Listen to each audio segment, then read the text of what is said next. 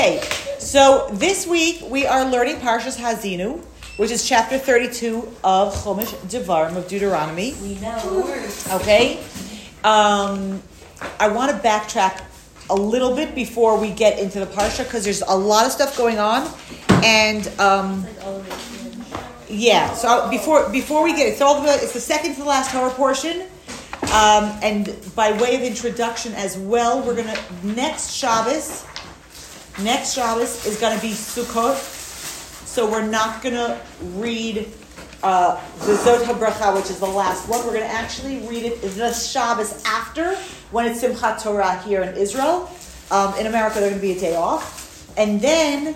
Uh, so if you do learning, like if you learn the Torah portion every week, then you're going to be doing the parsha of Vizot Bracha, the blessings that Moses gives to the Jewish people for two weeks, and then we're going to move into Bereshit. And for a change this year, we have like a full year, a full week to learn Bereshit. And by the way, I'm so stoked because this is the first year I think in ever that we're going to be learning Bereshit together in class. So I'm very excited. I'm also very stressed because there's so much happening in Bereshit, and I don't even know what we're going to do about that. But we'll we can jump share off. what we learned in Chumash. We'll jump Yeah. off that bridge when we get to it. Exactly. We're not there yet. We're not there yet. So We're gonna talk about those.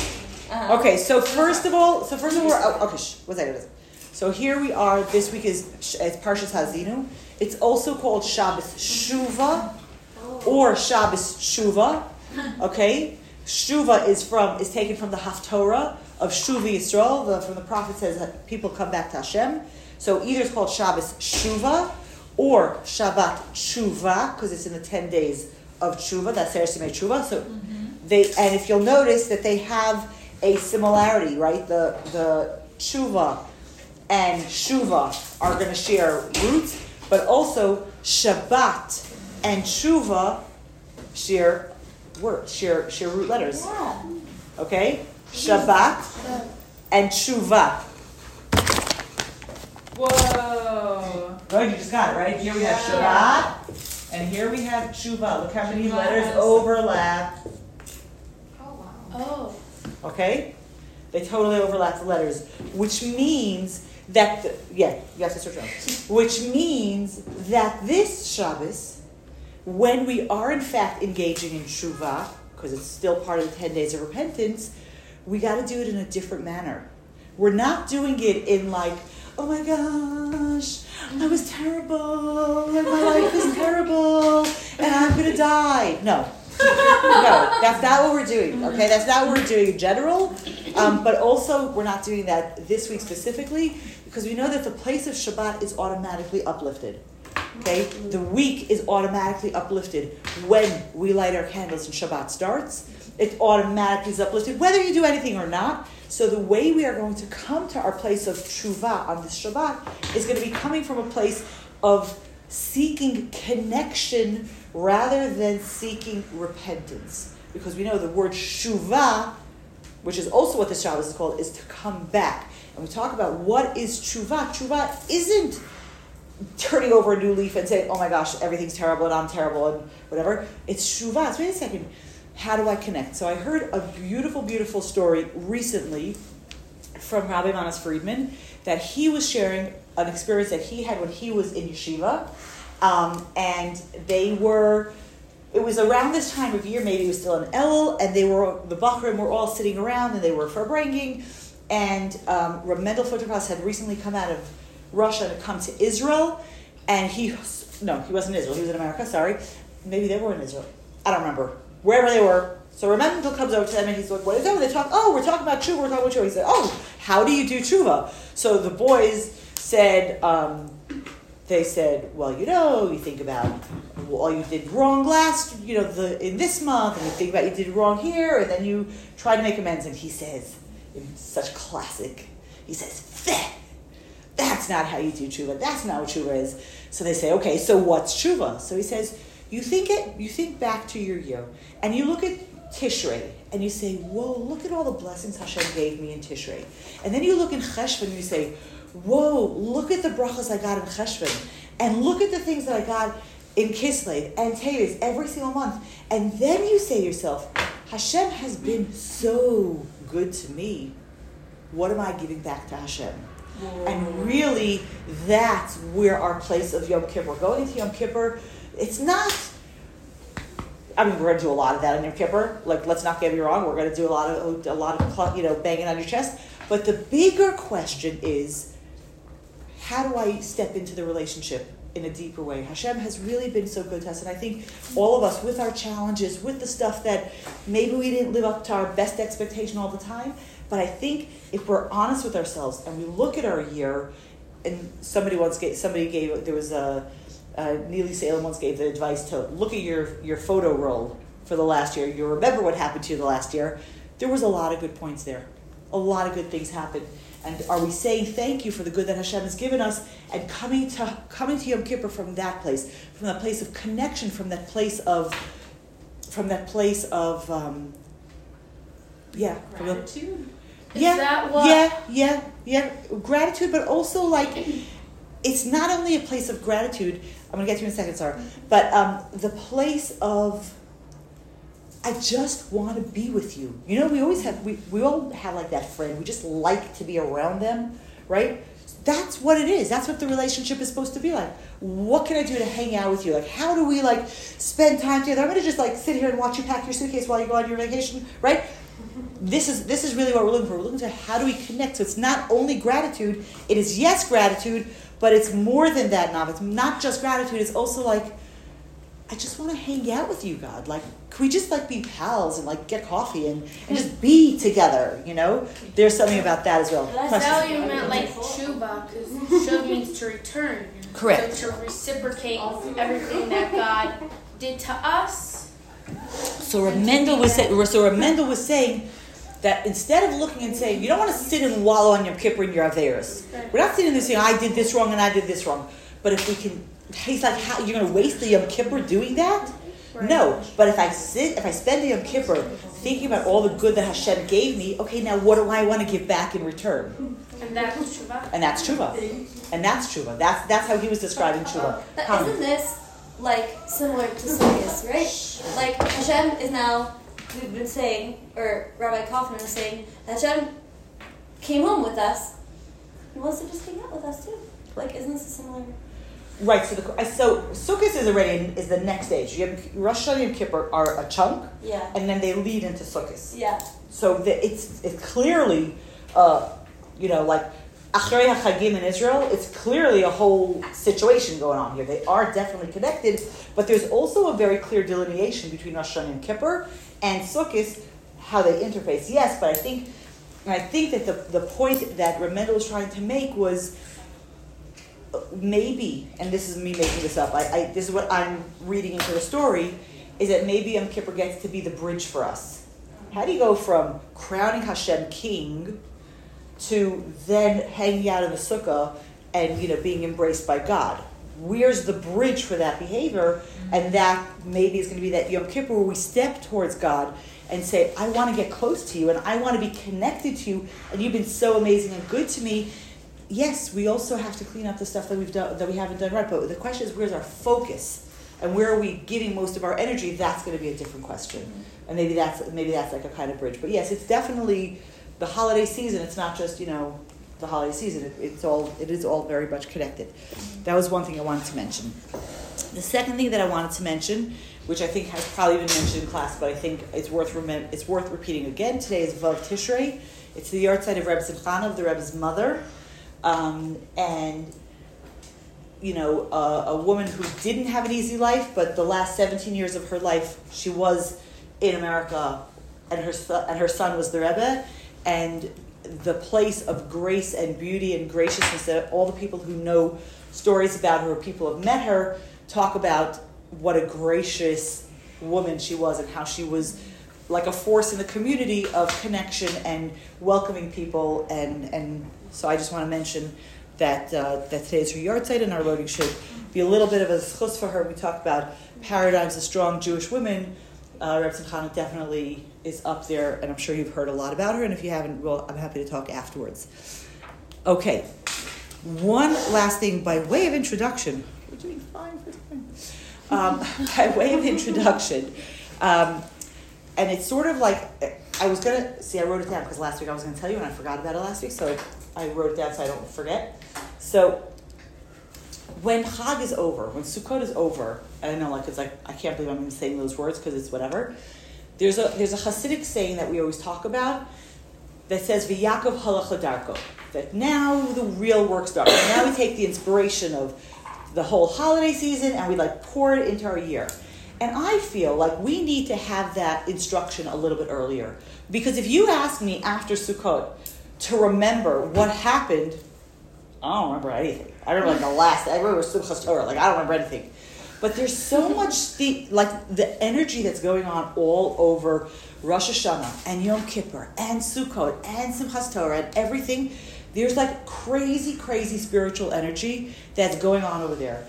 And what we need to do is we need to put it in our backpack so that when we leave the craziness of, of Tishrei with the highs and the things and when you know here's a sad truth about life. Things aren't always so exciting all the time.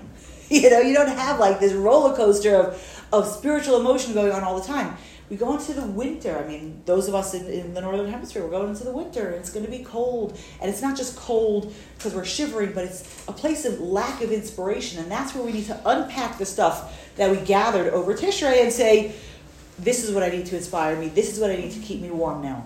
If we don't think about it beforehand, we will not remember it. So now we're still close enough to Rosh Hashanah, and it's still close enough, it's still fresh enough in our memory that we could like think of a few points in Rosh Hashanah, maybe when we were, you know, listening to shofar, maybe when there was singing going on in the show, all different kinds. Everybody has different places of connection that they're like, I want to hold on to this. And the more senses we use to remember anything, that's how we help lock in memory. So Rosh Hashanah is behind us, but we're still close enough. We could still remember. Say, what do I want from Rosh Hashanah to go into my spiritual backpack, so that when I'm uninspired, I can reach back and I can hear that, and I can I can be warmed from that. And the same thing, we're going into Yom Kippur. We're going to go into Sukkot and Simchat Torah, and I want to give us all a bracha and a challenge that we create memories as they're happening and say, I want to remember this. I am putting this into my spiritual backpack because I will need it at some point. I don't know when, but I know that I'm going to need this. I'm going to need the crazy joy of, of Simchat Torah. I'm going to need the that's such a that reverence of Yom Kippur, of, of shouting out Shema Yisrael, whatever it is that, that resonates with you. I'm giving you the now you know we got to pack the backpack as we're going. So let's put it all together. Or it's like it's the harvest season, so you're harvesting the stuff, and then you have it for the winter. Exactly. But if you say oh. afterwards, exactly. But if you say mm-hmm. afterwards, let's put everything. Let's go back and Like go check out the cellar. Like it's, it's no, it's, it's no, not even cellar. It's not even cellar. If it never got here, we're putting it into the Oh, cellar. you need to like make sure you're. You need to say you need, you need to remember to harvest exactly. You need to remember to harvest so that we have it to eat when we're when things are yeah. Okay. That was the second thing that I wanted to say to you. Okay. Now I want to say one more thing about Hazino in general, and then we're really, really going to go inside. I promise you. Um, we know that in part of davening that we have, there's something called the Shir Shel Yom, the song of the day, right? And the Shir Shel Yom, the song of the day that we say, it's at some point after the Amida, before Ein Keloheinu and Aleinu.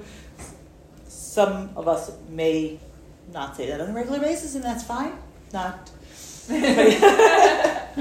um, uh, so those that Shir Shel Yom, those chapters of Tehillim are Tehillim, are Tehillims Tehillim. chapter they're chapters of Tehillim that the Levites used to sing in the Beit Hamikdash. And every Sunday they would sing the song that we say on Sunday, and every Monday they would sing the song we say on Monday, etc., etc., and etc., all the way through the week. And there's a question in the Talmud: What did they sing on Shabbat? What was the song that they sang on Shabbat? So the general consensus on partial consensus, thank you Jewish people, partial consensus is that in when they brought the first sacrifices in the day for the morning for Shacharit, they said Mizmor Shir Yom HaShabbat, which we do say in our Shabbat davening right after um, after Baruch She'amar. So Mizmor Shir Yom HaShabbat, that was the song of the day that they did for Shacharit. But when they brought the Musaf offering and they sang, what, what did they sing? So there's a partial answer and a full answer. So they said Hazinu, but the question was, how did they say Hazinu? Did they do all of Hazinu every single Shabbos, or was Hazinu split up into six parts, and every day they did no, not every day, and every Shabbat they did a sixth sixth of Hazinu. Okay, so now we're going to jump into Hazinu. It has different ramifications for other things. It's interesting, you know. We talk about like we now work we we finished the Torah in one year. There was times in the land of Israel they did it over a three year cycle, and all different things. So the question of how they did it is open to interpretation. Two Jews, three opinions. Um, but uh, but they definitely said Hazinu as their song. Okay, now if you look back a little bit to the end of last week's Torah portion, right? Um, chapter 31, verse 19, which we discussed a little bit last time. It says, V'ata kisu lechem es hashir hazos. You should, and now you should write this song for yourself, teach it to the Jewish people, put it in their put it in their mouths. That this song should be a testimony for the Jewish people. Breaks the last mitzvah, right? This is the last mitzvah. Mitzvah 613. If you have not yet bought yourself a book, you still have a chance to catch it and buy yourself a book. I no more. Right? Um, so so the, the mitzvah number 613, which we had last week, was the mitzvah to write a Sefer Torah. Well, it talks about, the, the Pasuk says, to write this song.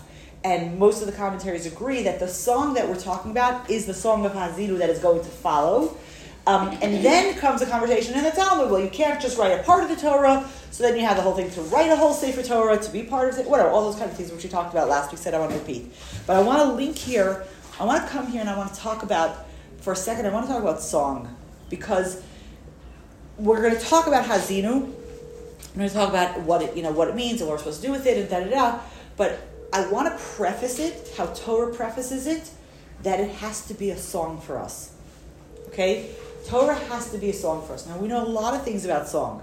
First of all, we know that when you learn something with a song, you never forget it. Okay? Song, Exactly. That's That's Song is never what- know what? that. Hazinu by heart. Well, I don't remember the whole thing. I But but if you but, but if you but if you like went back and brushed it up, you you get it right. You, song first of all helps you remember things, and besides remem- remembering things, right? How many of us can sing the ABCs and the months of the year because we've learned it as songs? I don't know if you can if there are songs for the periodic table. I don't know, but that sounds like right.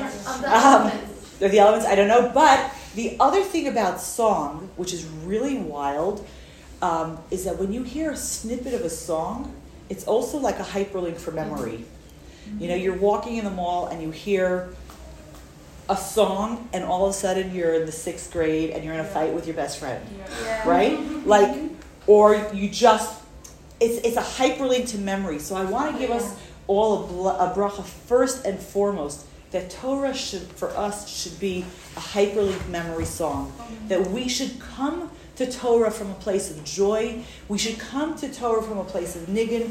We should have our own song that we connect to the Torah, and that when you hear that song, it's a hyperlink to your memory of when you learned it and where you learned, it and who you learned it with. And the other thing, um, this is a Torah I heard from one of our Mayanot student uh, gazillion years ago. He was in the men's program. His name's Reuven Formy. Um, he's actually a, he's I would say he's a magician. He's actually a musician, not a magician. And one of the things that he said was that that just like everybody has a different kind of song that really speaks to them, everybody has a different part of Torah that really speaks to them. And really, we have to find our place in Torah. We have to connect our place in, in Torah in such a real and deep manner that, again, that it becomes something that's so real for us and so memorable for us and so impactful for us. And it's only going to be if we actually connect to Torah in a deep way. I once heard, and I don't remember who I heard this for, from, so I can't tell you if it's actually really true. Okay, but it was a cool idea. so I'm going to share it. Right? What? The, the Baal Shem It's like a Baal Shem story, right? So, so, so, so the question, the question came up about what did the music in the temple sound like? Mm. What was because if we all have to go back and listen to like There's Whatever. this Yemenite, no Yemenite, like they. maybe there, there's lots of conversation of people say this was how they played in the Beis Hamikdash. I understand that, but I'm asking like the other question, like what if the music in the Beis Hamikdash didn't speak to me? Right. Right? Wouldn't that be terrible? Yeah. So I once heard that I once heard that um, that it would that that when Mashiach comes, it's going to be almost. They were saying like a silent concert that everybody's going to hear the music differently to mm. what resonates with them. Now I don't know if that's actually true. I don't know, how to- but I think it's it's kind like of cool. a smell of cholent, you know what I mean? Like a smell Ew. of cholent. makes- like, like makes you Jewish, you know what I mean? There are so many stories of like how people remembered. Maybe, maybe, but maybe, but I think I don't know if it's actually true, but I feel like there's an existential part of it that to me sounds It's like manna. yeah, yeah, exactly, like the mono, Like like it it's tasted like differently than what what you wanted it to be, and that. So I don't know if it's actually true. Maybe because of the eighth note, it's gonna be a whole other thing. Maybe, but what if it's a what if it's a beat that doesn't speak to me? So then I'm really stuck, right? But what if it's like manna exactly, but in a sound way that I could I could hear it differently than the person who's standing next to me because I will receive it differently. So please God, it should happen soon in our life, like Amen. just really soon. In not only in our lifetime, but soon in our lifetime. And then we'll we'll go and we'll like, oh, did you hear that? And you're like, uh, that's not what it sounded like to me. and then say, oh, I was right. You know, people go to like dance parties now and they'll have headphones and listen to other Yeah, stuff, I but they're all parties. dancing The- together. I love Yeah, those. that's I think they're so fun. I want to go to Okay, no, let's stay focused. We're, we, we're really, we're doing fine for time, but, but I, that's what I was thinking about, like without Silence, headphones. Yeah. So, yeah. Okay, so here we are. Moshe starting to talk to the Jewish people. It's the last day of his life. It's so sad. It's, it's, it's, it's, it's crazy. I, I don't want to say it's crazy, but it just, it's got to be so emotional. Does he know? Yes, yes, yes. In Parshas, uh, in Parshas Nitzavim, he talks about, or Vayel, Imagine how you feel leaving school in one day. And uh, The last day of his life. Parshas Vay- Right, like last Yeah, yeah. In, in the beginning of Parshas Vayelech, in chapter 31, he he says, I'm 120 years today, and I can no longer go in front of you, and I can no longer lead you. It's got to be really, really hard for Moshe, for the people, and, and at the same time, Moshe, in true leader fashion, wants to leave them with as much as he can. He wants to leave them with as much energy and as much focus and as much power as he can, because even though he's not crossing in into the into the land of Israel, and I always think about this, like, you know, if if you've ever been to the Dead Sea, like on a clear day, you could see into Jordan, mm-hmm. right? They're on, they're there. He could see it. He could, oh, he could see it was so close. He could smell it. Like if there's a barbecue on the other side, he would literally smell it, right? I always think in terms of food. Um, sorry, we need to get away from food analogies. Um, he sees my house. he could see it. He could see it, and he's not going there. And instead of sort of sulking and saying, "I can't go," he's like, Yeah, yeah. "How do But I empower the people to go. and to ace this and to really do this well?" And Hazinu is it's written as poetry. It's not so easy. Um, it's it's also not so comfortable to listen to all the time. Okay, so let's go into a little. As we talked about last week, and I have it in my chumash. I don't know which chumash I have it. Hazinu in a Sefer Torah is written as poetry. It's written with lots of columns and lots of space. Um, so here we are. So Moshe starts off and he says to the Jewish people, first he starts to start he starts speaking to heaven and earth. Hazino Hashemayim v'adabera v'sishma know what that is. Um, right? Listen heavens and I will speak and speak and, and listen earth to the words of my mouth.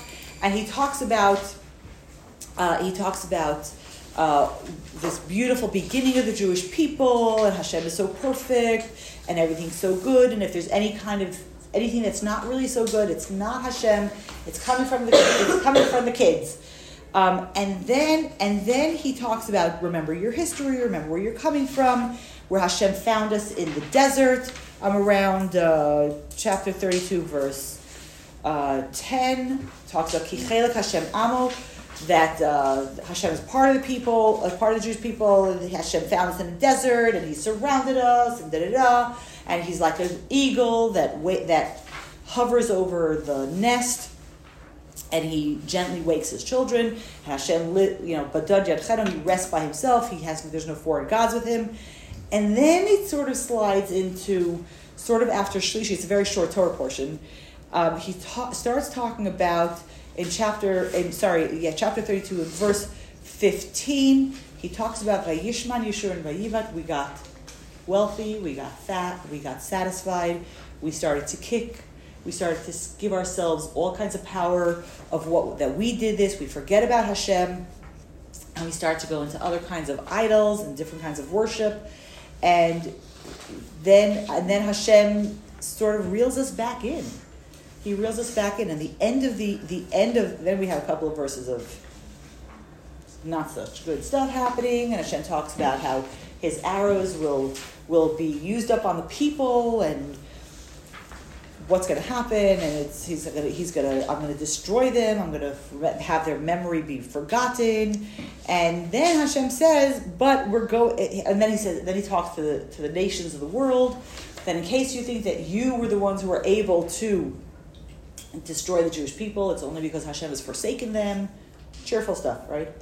Um, and and then Hashem talks about getting back at the people who've oppressed his people and bringing the people close back close to him. Um, keeps going here, but that's okay. Towards the end, um, in pasuk Mem Gimel, verse forty-three, Harninu goyim amay kidam avodav yikam v'nakam yashav l'tzar v'chipad masayimai. Hashem is going to take revenge for his people on behalf of his people, and um, everything's going to. We're like you know we're kind of living the end of the story of Hazinu in our lifetime right now. Okay, and then we have that Moshe finishes taking saying all these words. He gives it to Yehoshua, and um, and then he says to pay attention and you know be strong and you know there's not a little thing that I'm giving you to do and to cross the Jordan and everything should be good. Um, and then the next thing that we have over here is Hashem tells tells Moshe to go up on to go up onto the mountain. He's going to see the land of Israel. He's going to see the history of the Jewish people, and then he's going to be gathered unto his unto his people.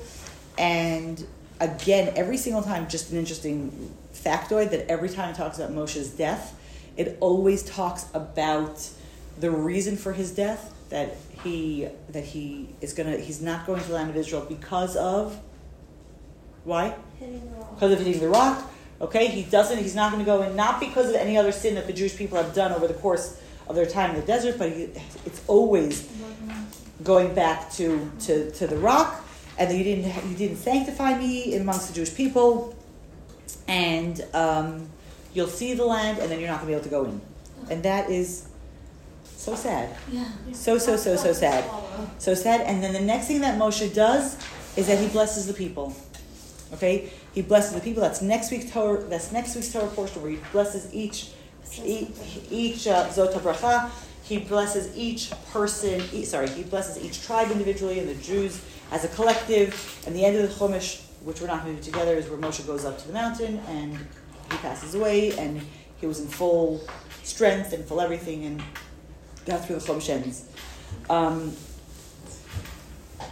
so I want to talk about a couple of things in.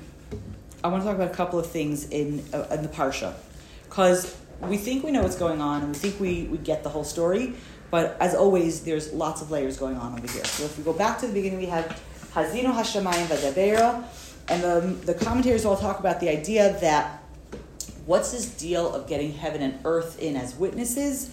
Um, and he and and Rashi brings that that um, the heaven and earth last forever. Moshe says, "I'm making this covenant with you. I'm going to tell you that this is going to happen if things go bad. If you don't listen, well, who's going to be there to to to say this was in fact given over? Who are going to actually be the witnesses?" So so Rashi says Moshe calls heaven and earth as witnesses, and um, and he doesn't only act he doesn't only ask heaven and earth to be the witnesses, but he's also empowering heaven and earth that in case the Jewish people need to be punished, heaven and earth are in fact going to be the ones to hold back the rain and to like the punishment is going to come through heaven and earth. Now, there's a lot, a lot, a lot of conversation going on over here. One of the things that's very interesting that the word hazinu, the same root as ozen, is something that's very close. Hazino hashamayim vadabera, and the tishma aretz shama. Hearing it's a little bit further away, and so some of the Meforshim talk about the idea that Moshe was closer to heaven than to earth, and this is this is his close reality, this is further reality.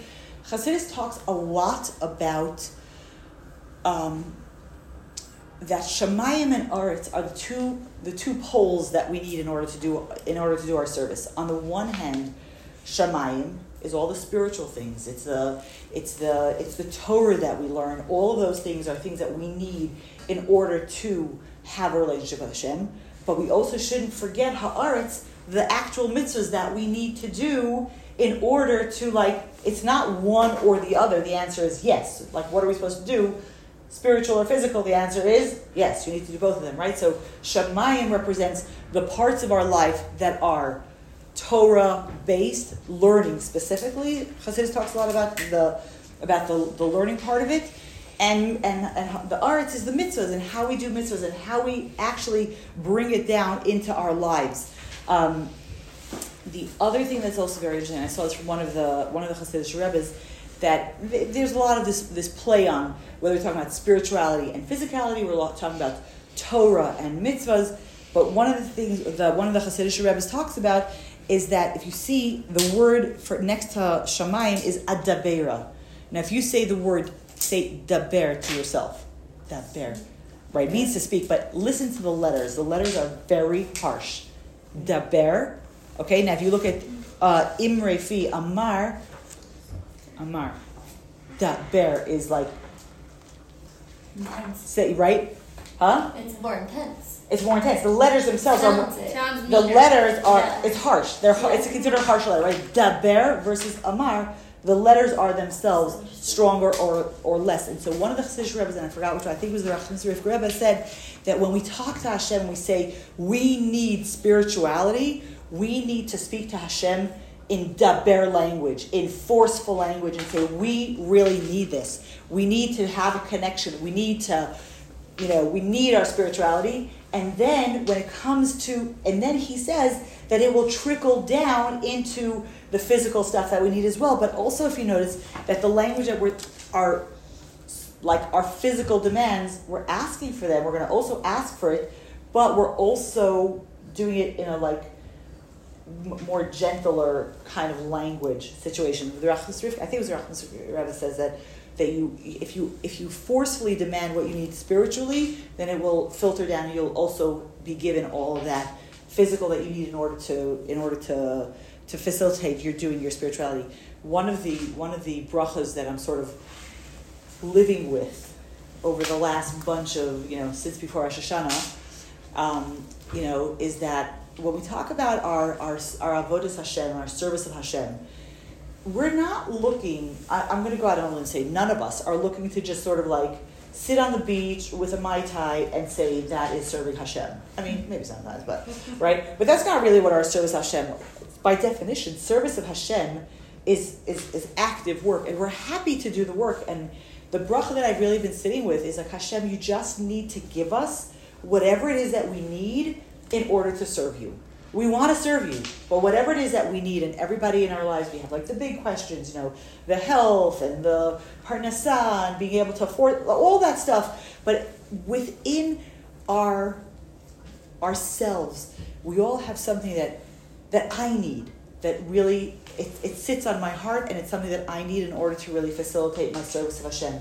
And my bracha to all of us is a that we identify for ourselves, give ourselves the space to say not what does that person need, but what do I need really? Because the big one, the big, the big check boxes, you know, health and parnasa, and that's those are the big questions, right? But but the questions that we want to ask ourselves inside is that where's my personal struggle? This is what's stopping me from serving Hashem properly, and so I need to say to Hashem, I need that. I need that. That's stopping me from serving you. I, I don't know if I told how many people I told. I was listening to a podcast before Rosh Hashanah, and this woman called and she asked the rabbi. She's like, "I am so angry at God. I, I, I can't. I want to daven, and I can't because I am so angry." And the rabbi said to her, which I thought was amazing. He's like, "The only thing you need to concentrate on your davening this Rosh Hashanah is Hashem. I want to want to serve you." I want to want to serve you. And when when we're in a place where that's not where we are, that's a legitimate that's a legitimate prayer. Like it's not enough to say, but I should want. Okay, I should, but I don't. And the, and and if that's a need that I have in order to serve Hashem, then we need to give it to Him and say, God, I got to ask for it. You know, I got to ask for it, and I got to really be honest with ourselves. And it's yes, we need the big check boxes also, but there's also something that personally is my issue that I want to sort of stretch and ask about something more personal. So I'm, I'm putting out that plug that we do that. Okay? Uh, we're doing fine. Doing. Okay. We're not going to go through the whole Hazinu because I don't understand a lot of it. I listened to a, ama- I, I was learning an amazing mimer on the eagle situation, and I understood about a third of it. So I'm just telling you that I learned it, but not not going it over. Um, but I want to look at this pasuk. Kishem Hashem Ekra Havagadol. When the, the name, it's the verse, it's verse three. When the name of Hashem is called out, we should bring glory to Hashem. And Rashi says that from here we learn that in the temple, uh, when God's name was was said, God's four-letter name that we don't know how to pronounce, the Yud and the Hey and the Vav, the Hey that we don't know how to pronounce, when it was pronounced, they used to say Baruch Shem Kavod Malchusa Le'olam. The second line in Shema was our version of Amen. And, the, and from here, the, from here, the sages learned, by the way, that when when Hashem's name is called out, we need to bring greatness to Him. And practically speaking, it means that we need to say Amen when we hear a bracha. That's what they learned. They actually learned this from this pasuk. But what they, the other low, the next layer that they're saying is that in the Beis Hamikdash, they didn't say Amen to a bracha. They said Baruch Shem Kavod Malchus They, you know, I don't know how. Great is Hashem's glory, His name, and forever and ever. Right? Um, that was like the long version of Amen, and. Um,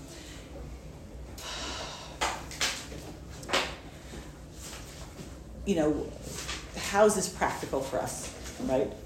So first of all, it's practical for us because I want to make a plug for us saying brachas out loud. Uh, because when you hear a bracha, you're supposed to say amen. And if you if we say our brachas out loud and somebody else responds amen, that's really completing the bracha, and that's what this verse is talking about. Kishem Hashem Ekro, when Hashem's name is called out, let's bring glory to His name, so that we should be listening. There's there's all kinds of laws of brachas, and when you say amen, da da da. But I want to, you know, there's there's something almost equally in most of the Meforshim they talk about this idea that there's something almost equally important to saying amen to the bracha as to the person who makes the bracha in the first place. That the, the place of I agree, I mean I agree with what you're saying. There's something super super powerful about that. So that's that's something that I was like. I think it's just so it's. I think it's just an amazing thing. It's like such an easy thing to. Well, okay, it's not so easy to say our brachas out loud. I'm gonna. I'm gonna go out there and say it's not so easy to say our brachas out loud, but when we do say our brachas out loud and somebody responds, there's a lot of value to that, and to, you know, to to, to make a to try as much as you can to be able to do that. I think is very special. The other thing, just which is very interesting, that in the temple, when they heard Hashem's name uh, called, they didn't only say Baruch Shem, they actually went down and they, they prostrated themselves. And if you were in my Shul, you saw that happening in real Mm-hmm. time. Um, so that was happening over there. Uh, what else did I want to talk about? Um, okay. Okay, there's a there's there's a there's a random not a random story. There's a story that the Rebbe has spoke about um, at Farbrengens, and um, it's there's a story of Nachmanides Ramban, who uh, who was very involved with you know sort of I guess I guess the, the publicizing God's name. He was once he was involved in a very famous debate with uh, with somebody who had who had uh, converted, and there's there was like one of those you know lose lose situations. Come, can you can you debate this this priest and or whatever? And if you lose, you get exiled, and if you win, you get exiled, and like there's no there's no good answer over here. But the Ramban was once uh, f- was forced into such a debate and whatever. But but there's another story that I want to share about the Ramban, the Nachmanides, that there was somebody in his community who had been Jewish, who was Jewish, who had become Christian Catholic. I don't know if they were doing it that those days. He, he he went over to the church, and at some point he had a conversation with. Um, he had a conversation with Nachmanides, and the and I, I don't know, I don't know how exact how the, the, the the nuance of the story, but I guess the question came up was why did you leave your faith? What caused you to lose your faith? And he said because I was in Cheder and the Rebbe made a, a, a ludicrous statement, and it just sort of simmered in my head. And when I was old enough to do something about it, I was like, I'm out of here. What was the ludicrous statement? That the Rebbe told them, their teacher told them, that all of Jewish history collectively and personally is written in Hazinu. And he's like, that's just ludicrous. He's like, I I am in Hazinu. Me personally, I'm in Hazinu. And the way the story goes that Nachmanides thought, and he opened up the Chumash to Hazinu, to chapter 32, verse 26. And um, and he said, there's a, a verse there that says, Amarti afeim ashpisam zichram. I said, I will destroy them, I will scatter them, and their memory will be. How do we translate it? Did I translate it properly? Yeah. I said I will scatter them. And yeah, I will cause their memory to cease for good. to cease from men. And he said, Your name is right here. And if you look at the fourth letter of every word, you will find this man's name was Avner. You'll find that the fourth, uh, sorry, the third letter of each word is What verse is it? 26. It spells his name. It says the first one is a resh. The first word has a resh. The second one has an aleph, third letter. The third letter of the next word is a ve, a bays or a vase. Nun and a resh. His name is right there. Reb Avner, right there. Pre-computer generated information. Um, his name is right there. And the Rebbe, when he told the story, he said this guy had converted. He was not considering himself part of you know, the Jewish people, but still, the Torah gives a resh, like a reb, like an honorific to him. That there is always, always the possibility of somebody coming back and doing tshuva. And there are versions, the, there are different versions of what happens to the story. Um, many, ver, like versions of, but basically he took this very, very much to heart. He does tshuva and he sails off maybe he goes to another country and his memory is in fact almost lost to history except for the fact that we have the story and we still talk about it and we still have the name here so so i want to give us a bracha that it not be so hard for us to find our place in torah that we we're we're now at the place we're standing right before yom kippur Shabbos for Yom Kippur is like it's pretty around the corner. So practically, if you have not yet started hydrating, now is a really good time to start hydrating. And water in, water out is not such a good option. Try to get something with some sugar and some minerals and whatever else that you need. Um, so that's practically. But I want to give us a bracha that we understand that Yom Kippur is a time, and I'm sure you've discussed this with Rabbi Kaufman, where we are in fact embraced by God. And then we're going to go from that kind of embrace of being in the in the ne'ilah, that type of like, you know, that that whole being consumed and being able to be to say, I want to step into a relationship with Hashem, and from there we're going to move into the sukkah, where we're going to be so our whole body is going to be in a relationship with Hashem, but from a place of joy, like unfettered joy. I'm going to be sitting in my sukkah for the whole week. I'll have a bottle of wine on the table. Anybody wants is welcome to come and stop by. We've got to get the sukkahs first, but um, but really, really, really that we understand that we are valuable. Torah without us, Torah does not actually exist. And I'm not only talking about the words of the Torah, but Torah, the collective. How we have a relationship with Hashem. It's not enough to say, but so many people are doing so many good things, and it's okay if I just like sort of skate on the side and don't do anything. Hashem's waiting for each and every one of us to say, I want to have a relationship with you. Don't we love each other? Don't we want to like go out for coffee? Don't we want to like hang out and, and, and just chill and talk about fun stuff? Um, and, and how do we work to bring, you know, to bring greatness to God's name? Kishem Hashem Ekra Havagodol Elokeinu, That we're, wherever we go and whatever we do, we should be bringing glory to Hashem's name, and we should be given the most beautiful, easy to appreciate good year with brachas that we just have to open up and they'll be there ready for us to take and to transfer them into holiness and spirituality and godliness and that we should really in our in very soon in our lifetime like I said we should be able to see Mashiach come have a new base Beis Hamikdash and and then all those questions will will and we'll, we'll be able to answer all those questions and it's really he's waiting for us so like that's that's kind of my bracha to all of us that we should we should be courageous. We should be courageous and step into that which has already been given to us have an awesome rest of the day.